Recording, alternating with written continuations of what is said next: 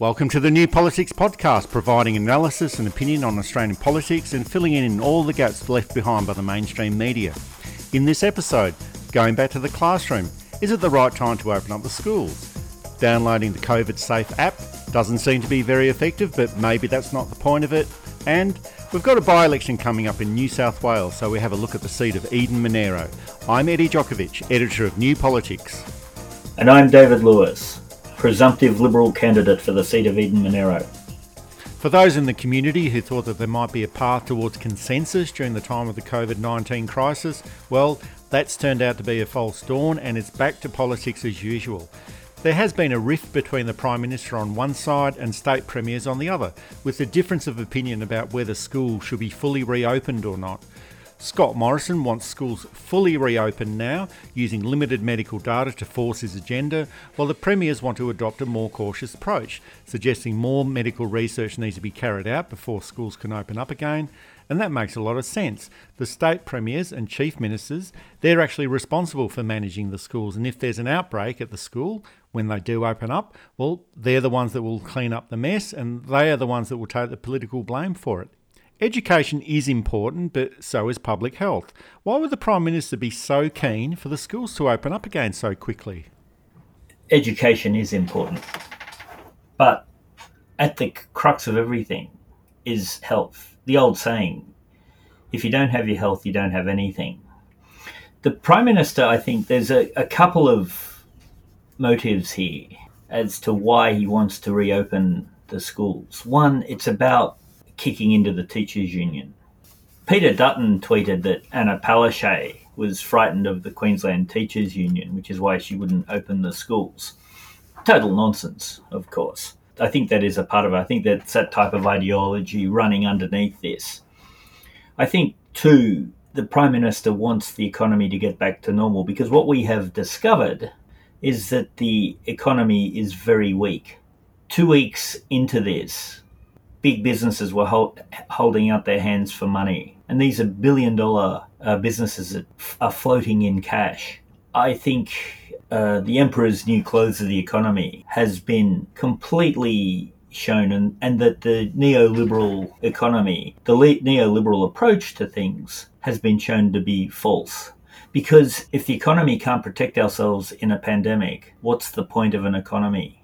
The howl of frustration when four contractors were killed under the Pink Bat scheme in 2010, sorry, 2008, has been shown to be ridiculous with the 80 deaths of people. Now, Australia has done pretty well, uh, but we haven't done quite well enough. We could have done better. And pushing people back to work, pushing people back to may lead to disaster.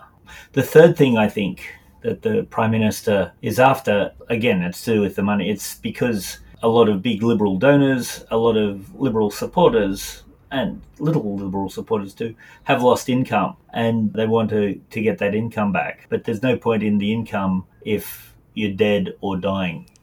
Well, that's exactly right. And of course, the economy is very important to the well-being of society, but it depends on whether that economy is reflective of the values of that society.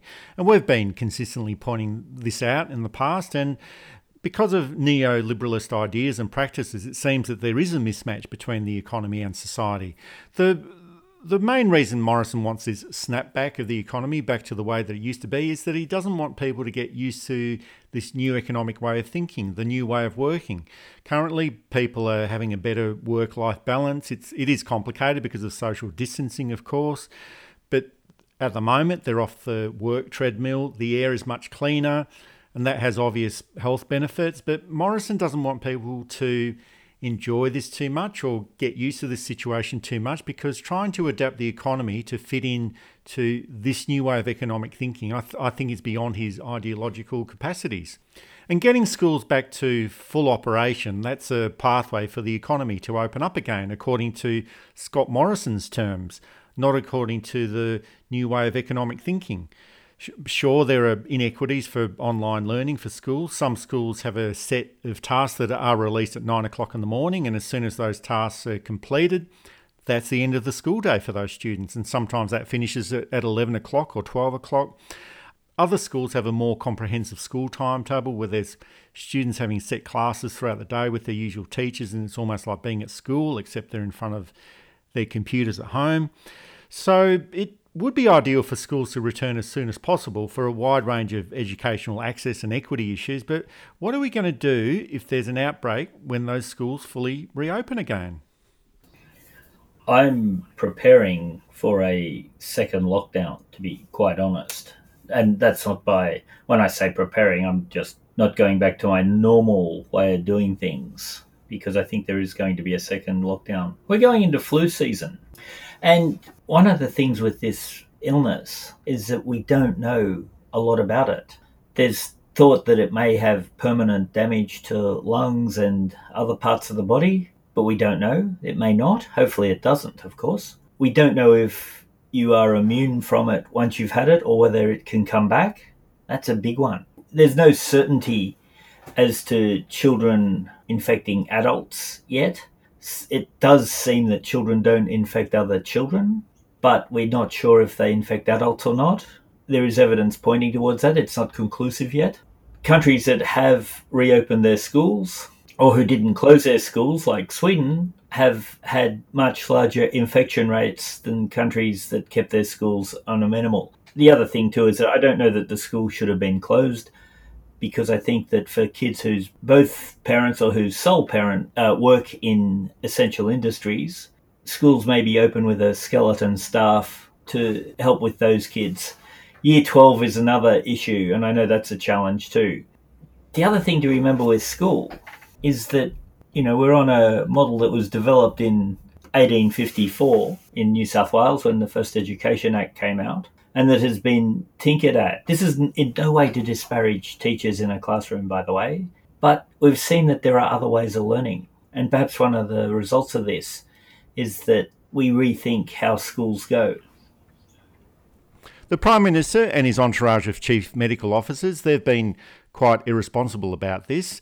And doctors do practice the Hippocratic Oath, which is to act and engage with the patient in the best way possible and in the interest of the of the patient. But it seems like they've been leaving their Hippocratic oath at the at the door. Their information has been confusing. It's been contradictory. It's been full of spin. The chief medical officers, there's the there's Brendan Murphy, he's the chief, and then there's Nick Coatsworth and Paul Kelly. They're the deputy chief medical officers. But to me, they seem to be like politicians with stethoscopes and the whole push to get schools fully reopened again, that's been based on one piece of evidence, and that's a five page document produced by New South Wales Health, which pretty much is documentary evidence about what happened. It just outlines that there were nine school students that were infected.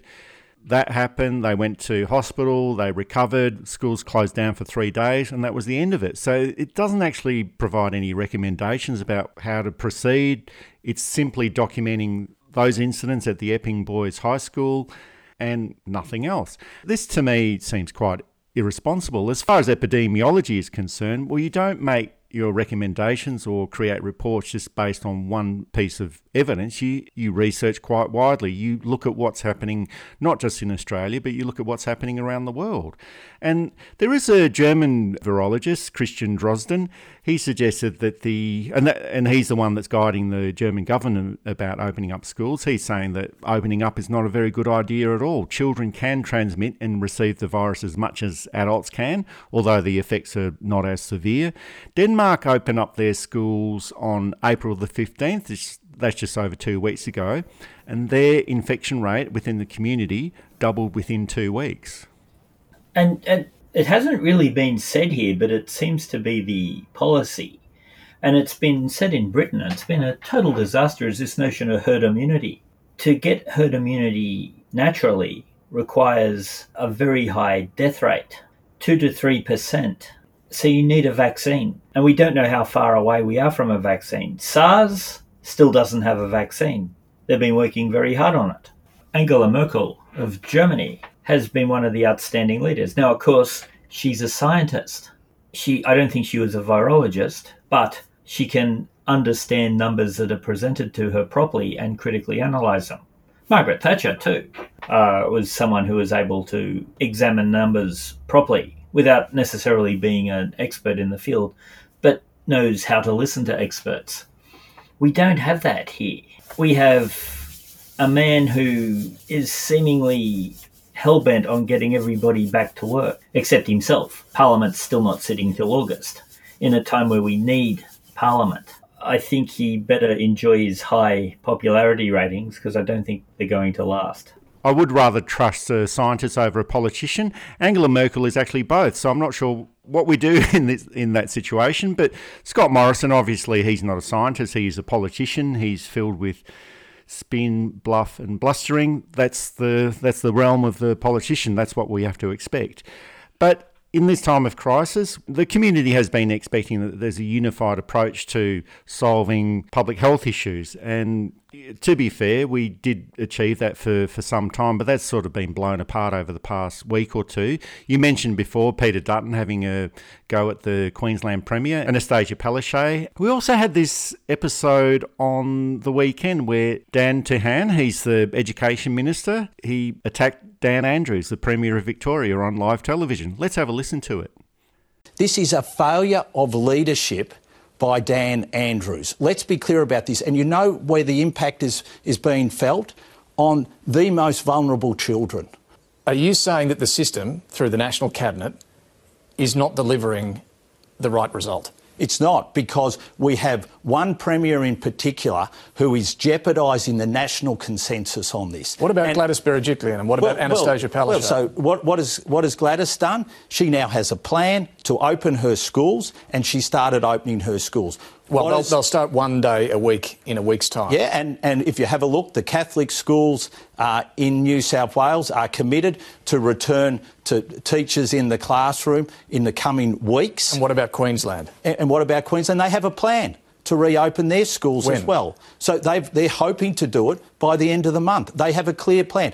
Yet here in Victoria, we don't have one. We have nothing.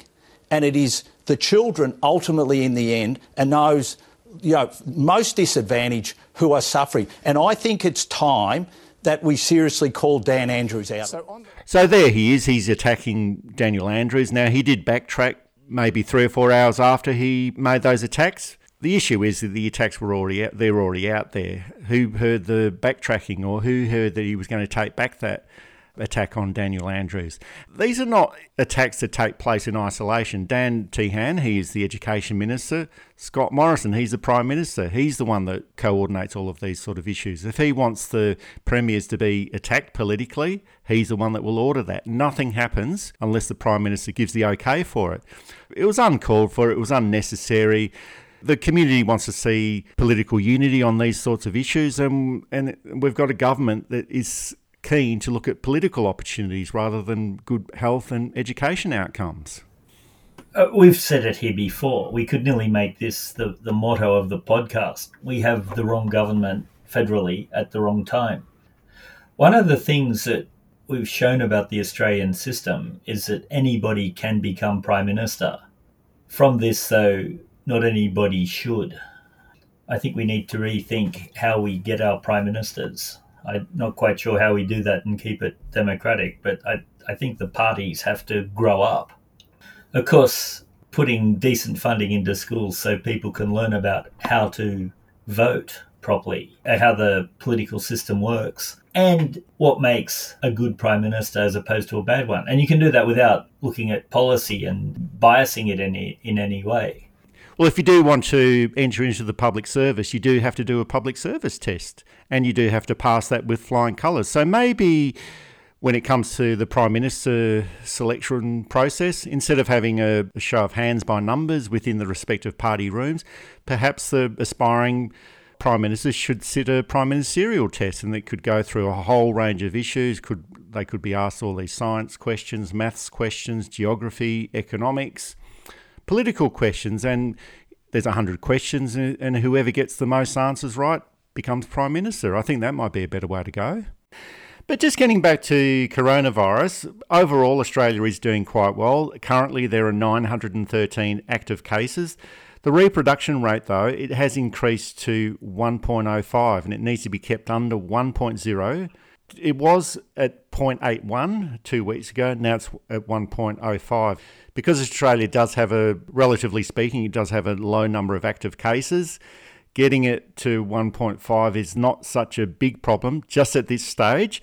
If the numbers are starting to push up, why make the big push to open up schools again? Why make the big push to open up the economy again? Give it another month and these numbers could virtually be eliminated. We should be under, and not just under one, but under one for between 14 or 21 days. And some epidemiologists say 14 is enough, others say uh, 21 to be safe. We haven't got near that yet. And those are the types of figures that don't lie. And in fact, I think New Zealand had its first day where no one got it. South Australia's had a couple of days where no one's got it, too, at least one day. But we haven't had that 14 days straight in our area anyway, and I'm not sure anywhere in the world. But that, those are the types of things we need before we can open up. And I think uh, we just have to be really patient. And it's hard and it's difficult and it's boring, but it's better than the alternative. What has been forgotten, really, and it's only started to come back, but it's not part of folk memory, if you like, is the, the so called Spanish flu of 1919 to 1921. And that came in three waves. And the second wave was worse than the first wave. The first wave was okay, and then they opened up too early. And the second one was where the numbers went from the tens of thousands into the, the millions. And this is what we really should be trying to avoid. You're listening to New Politics. You can subscribe to us on Apple or Google Podcasts, listen through SoundCloud and Spotify, or find us at newpolitics.com.au. Up next, to download or not to download, that is the question, and we will provide all the answers.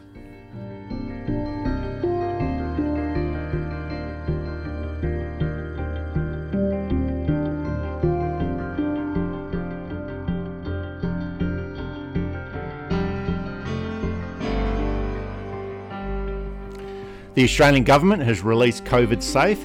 It's an app that can be downloaded by citizens to trace their movements and inform them when they've been in close contact with someone who has tested positive to coronavirus.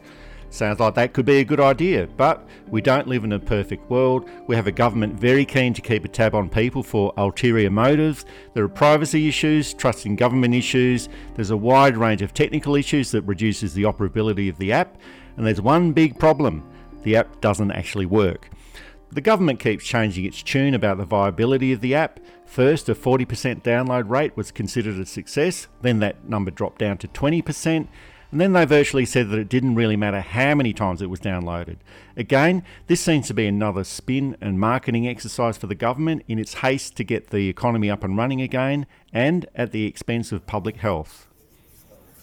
This is a government that couldn't get a census right uh, census is a big job, but it's not a terribly hard job. It's a complex job. I, you know, I don't want to uh, disparage the notion of that type of statistical collecting.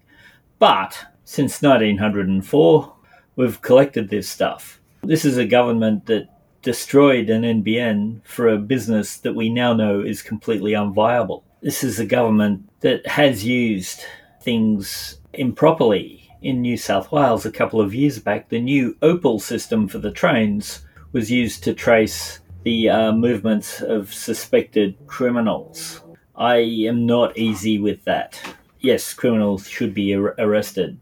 You get a slippery slope as to who is a criminal. It's not far from, well, we're tracing drug dealers or terrorists or kidnappers to we're chasing people who are critical of the government. We're chasing intellectuals. We're chasing people of a background or religious belief we don't like. That sounds very much like the 1930s. Yeah, it, it does. And I know that the information, the data that is being collected, which is being stored in the Amazon cloud, so it's being stored in private servers, which has its own problems. It might work perfectly, but it's not something that inspires a lot of trust. Uh, it's also being shared with Australia's agreement with the so called Five Eyes, the, the other five intelligence agencies America, Britain, New Zealand, Australia, and Canada. I mean, you've got the loony Barnaby Joyce. You know, he's had enough government in his life. Seems to me there's an easy solution to that, Barnaby. You can step down from your seat and go and earn money in a job somewhere else. Except Gina's the only one who'll hire you, and her family don't want you. Pauline Hanson has said similar things too. But from the other perspective, if it was collecting, I've been in two minds because, yeah, I do want to help the health department chase this stuff. But 15 minutes before in contact with someone before it pings you, when this stuff can be passed on just by passing you in the street. Well, Barnaby Joyce and Pauline Hanson, they're great on the conspiracy theories, especially Pauline Hanson and her One Nation entourage. Technology generally, that should be a friend of the government. It should be a friend of the public as well. But governments tend to not use technology effectively. They tend to use it for ulterior motivations. And conceptually, an app such as COVID Safe, conceptually, it's a good idea. In this case, there are so many flaws, there are so many ifs and buts. You've got to have your Bluetooth on, the screen has to be opened and your phone has to be unlocked if it's an iPhone. There's so many problems with this particular piece of technology. Generally, most people in the community, they're, they're very happy to download any app without any privacy concerns. The Facebook app, for example, on your iPhone, that's, that's a goldmine for Facebook. There are suspicions about how data can be used and will be used by governments. Is there a possibility that the Liberal Party somehow will end up with the information and they'll use it for their direct SMS marketing at the 2022 election? And if I was in the back end of either political party or any political party, that's key data that I'd really love to have my hands on. Oh, for sure. We're getting very big brother and very George Orwell here with this type of stuff. Again, it's a, a government scared of technology wanting to use the technology for potentially nefarious purposes, and a government that doesn't know how to use it. Well, speaking of George Orwell, we always love to bring up George Orwell and throw him into the conversation whenever possible. But even the, the name of the app, it's COVID safe. It should be called COVID Trace because that's effectively what it's trying to do. But COVID Safe, it's it's more of a marketing term. It gives people a false sense of security. Some people through social media have actually been promoting this idea that it will make them safe and it would actually get rid of the virus. So there's a lot of misunderstanding about what viruses are. But if you're getting that sort of understanding that downloading the app will physically make you make you safe, even if there's only a small amount of people that are thinking that, that's not a good sign. They were talking about making it compulsory to download. I don't know how you do that, uh, except spot checks on telephones. They did walk away from that. And this type of thing needs a very high take up, much more than, you know, you need 50 to 60% to make sure it's a very good statistical figure and then used properly to look at where the outbreaks are, to look at where the people who have it have been anonymously, of course, could be a great thing. But we know that it doesn't have the capabilities for that because it was done too quickly and too expensively in the way that only the current government can do. And no real strategy has been brought in. Except, I'm sure they spoke to experts in health who said, well, this is what we'd want it to do and then others started meddling with it. App development is a fine art. This COVID safe app, it was developed within a two week period. That's so rapid. And of course, once an app is developed and released, you can upgrade it. You can sort out your bugs as you go along. There's no problem at all with that. But if the app was going to be 100% effective, I'm pretty sure the government would have worked out a way of making sure that as many people downloaded that as possible, whether they have to do that legislatively, whether they had to implement full GPS tracking within that. But again, it gets back to this whole process of trusting government is at an all time low. They've also had to resort to populist types of messages as well. Greg Hunt, the health minister, he put out the message saying, want to go to the footy, download the app. Scott Morrison also put out that message. Well, if you want to go back to the pub, download the app. Why don't they say, well, if you want to go and see live music, download the app? Or if you want to go to a bookshop, download the app? Like, this is all populist garbage. And the cheer squad in the media have been pushing the whole line about downloading the app as well. And this is really surprising so soon after their Your Right to Know campaign. The mainstream media is, of course, run by large corporations, and it's it's, it's that simple. So it's within News Corp or Seven West or even CBS's, who owns Channel Ten, the Macquarie Network on radio, Uh, it's within all their interests to keep the status quo. Your right to know only works when it affects them ne- negatively. It's easy to be a rebel when you've got nothing to lose. It's hard to be a rebel when you don't. They're not rebels. Well, the upshot is that the COVID Safe app seems like the project isn't going to work effectively. It's not going to be a very effective app. You need so many people to download it and activate it at all times. The intention was probably that it didn't really have to work. The the idea was that it was just to give the government cover to open up the economy in the same way as they're using flimsy reports just to push the idea that schools need to be reopened. They're pushing all of these ideas. It's a bit of a marketing idea and it will be at the expense of public health. I guess you, you're going to need a politician's family to get it. But I think it's going to have to take that for some of them to realise. And I hope it doesn't. But there's this lack of awareness of how serious this is. The underlying message has been we can afford to the, lose these couple of lives. It's only it only attacks the weak, and again, the term "the weak" is a, a loaded term may not mean what we all think it means. You're listening to New Politics. You can subscribe to us on Apple or Google Podcasts, listen through SoundCloud and Spotify, or find us at newpolitics.com.au. Up next, unlike the rest of the community, we love elections and we've got one coming up soon. It's only a by election, but we have a look at the seat of Eden Monaro.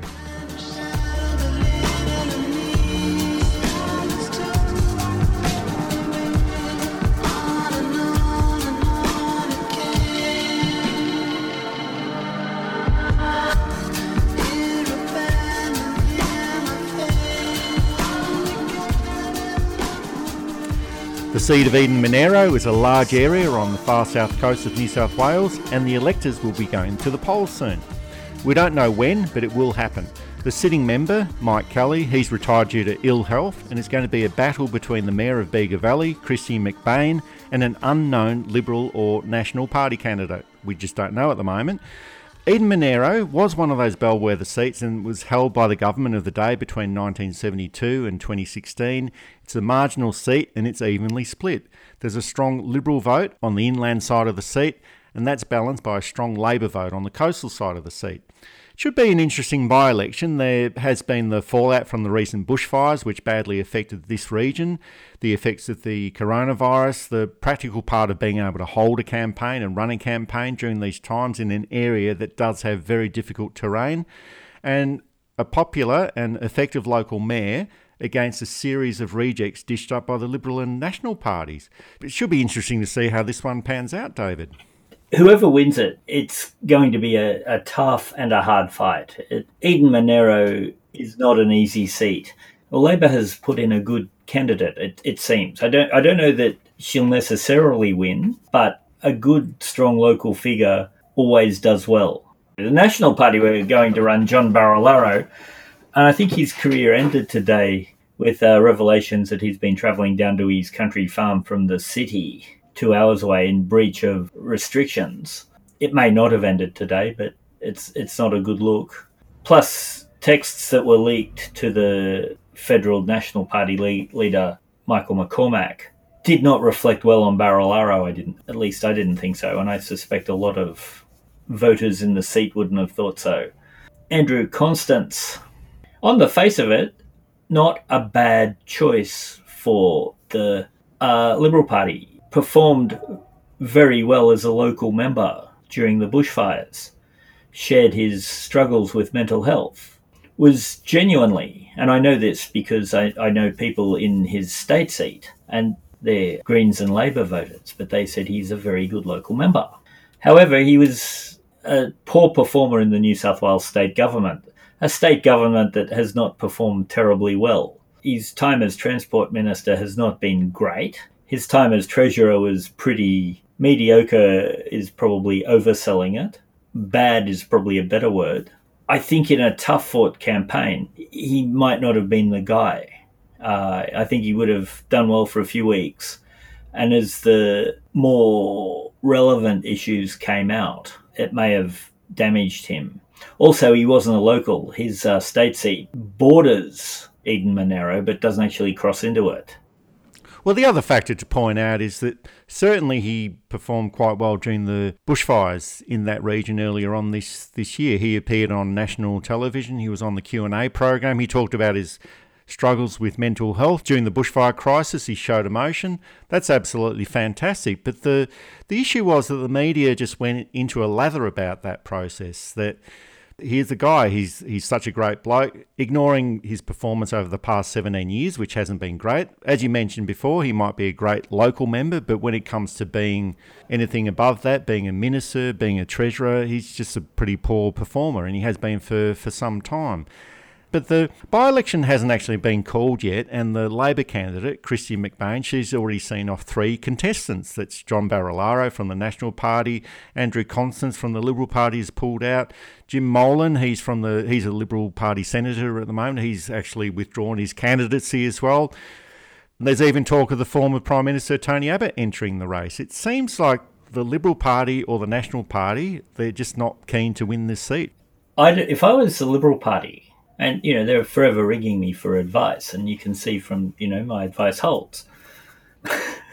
They've been in government since 2013 but i would be looking for the absolute best candidate. Probably a local business person or a local eh, council person whether elected or someone who's known in the community. Now the other thing is that very rarely does a government win a by-election I saw a figure the other day that they've only won, uh, a government has only won a seat from an opposition in a by election once from 1920. By elections are hard for governments. Governments, even popular governments, tend not to win them. But if I was the government, I would be really wanting this extra seat. At the moment, they're one car accident, one mental health breakdown, one heart attack, one philosophical argument that causes a split away from an election that they may not win. To get that extra seat, it seems to me, would require a top candidate. Now, again, Tony Abbott, on the face of it, a top candidate till you look at his record. yes, he was Prime Minister, but he didn't even qualify for the pension. Uh, he wasn't Prime Minister for long enough. It was chaotic. It was awful. He went from a landslide 20 seat majority. By the time Malcolm Turnbull took over, they were back to one seat, which they haven't been able to capitalise on since. They're still on pretty much that. Well, the Liberal Party does have a habit of putting weak candidates into into the seat. Between 2013 and 2016, Peter Hendy, he's from he was the head of the Business Council of Australia for a little while. He was not a very good performer. He ended up losing the seat after just one term. Seems like they don't take the seat very seriously. If they're talking about the possibility of Tony Abbott, he lives in the North Shore of Sydney, and then just sending him down to an area that he's never lived in, doesn't even care about. I'm sure that he's set foot in the seat of Eden Monaro, but why would you? Why would a party put in someone who's out of politics? Sure, he used to be a prime minister, but he would just be a totally unsuitable candidate. And the Australian electorate, it does have a tradition of giving the government of the day a good old fashioned kick when it comes to a by election. They know that it usually can't result in the change of government, but this one is actually hard to predict. There's no reliable polls. Scott Morrison is riding high in the polls personally, although we've discussed this before in previous podcasts that if you look at his actual performance, it is quite poor. He's behaving very politically. People seem to be drinking the Kool Aid. But, you know, aside from all of those facts, we just don't know what will happen in the by election when it actually is, is called. And of course, by elections are, are important for both sides of politics. We have to look at what this by election means for Anthony Albanese. There have been criticisms of Anthony Albanese ever since he became opposition leader just over a year ago but he's acted very quickly. He wanted Kristy McBain to be the pre-selected candidate. That was all over and done with within a couple of days. There was some talk within the media that there were disgruntled Labor Party members that wanted a different candidate, but What's new? That always happens. It doesn't matter if it's a Liberal Party pre selection or a Labor Party pre selection or Greens or any other party. There'll always be disgruntled people that were not happy about their candidate not getting up. It's not a big deal. For Scott Morrison, there's already been three candidates that have pulled out of the race talk of a former prime minister entering the race. Who, who knows what will happen here? But so far, uh, it's only been four or five days. Not that many people do follow a, a by election. We don't know when it's going to run. It could be another two months or three months before it actually happens. But so far, after a series of mistakes going on, it hasn't started off so well for Scott Morrison. I think the other thing too is that Mike Kelly has gone for, um, when I say a good reason, I mean politically good reason, genuine health issues that he got as a soldier in Iraq. When I say this is good, I don't mean that it is good. It must be horrible for him. And I think he needs to be praised for sticking to the job as long as he did in terms of why is he leaving, he's not stepping down to spend more time with his family because you know next week there's a, a, botched policy announcement coming out or some kind of scandal. I'm sure he doesn't really want to go. It's not a great time to go as an opposition member because you know there's a time where a lot of pressure can be put on the government and also in the middle of a pandemic but he has to. His health, his health is more important too. And I think this might give them a boost. People have been saying that Georgina Downer is interested in the seat. I think that just started off as a as a comedy type thing and has been blown into a serious suggestion. I don't think she's considered it. I don't think she wants to move to New South Wales after moving back to Victoria. I suspect she's got her eye on a Senate seat myself, but I don't know. I can't think of any national figure offhand who would be an outstanding choice. Uh, and I don't know the area well enough to say there's ex business person or public servant or whomever who's a well known local. But that's where I'd be going. And I think, too, all this talk has damaged it, too, because whoever it is now will seem like a fifth choice. But the seat of Eden Monaro was severely affected during the bushfires of towards the end of 2019 and early earlier this year. There was a lot of money that was promised for that area to rebuild the economy, rebuild the community. Very little has actually come through from the federal government. That was over four months ago now. So there's people in that community, there's people in that seat that are still waiting for money to come through. They're still waiting for support to come through. The money that has been coming through has there has been a little bit of money coming in from the New South Wales state government. There's been money that's been coming in from uh, the Red Cross and other charitable organisations. Not much has been coming through. But I suspect that because there is a by-election that has that will happen, we can expect a truckload of money to be coming through. Dongas, promises of rebuilding, all the promises that were made many months ago that have yet to be delivered, they'll start coming through. And Scott Morrison will be looking for Miracle Mark II after the 2019 election victory.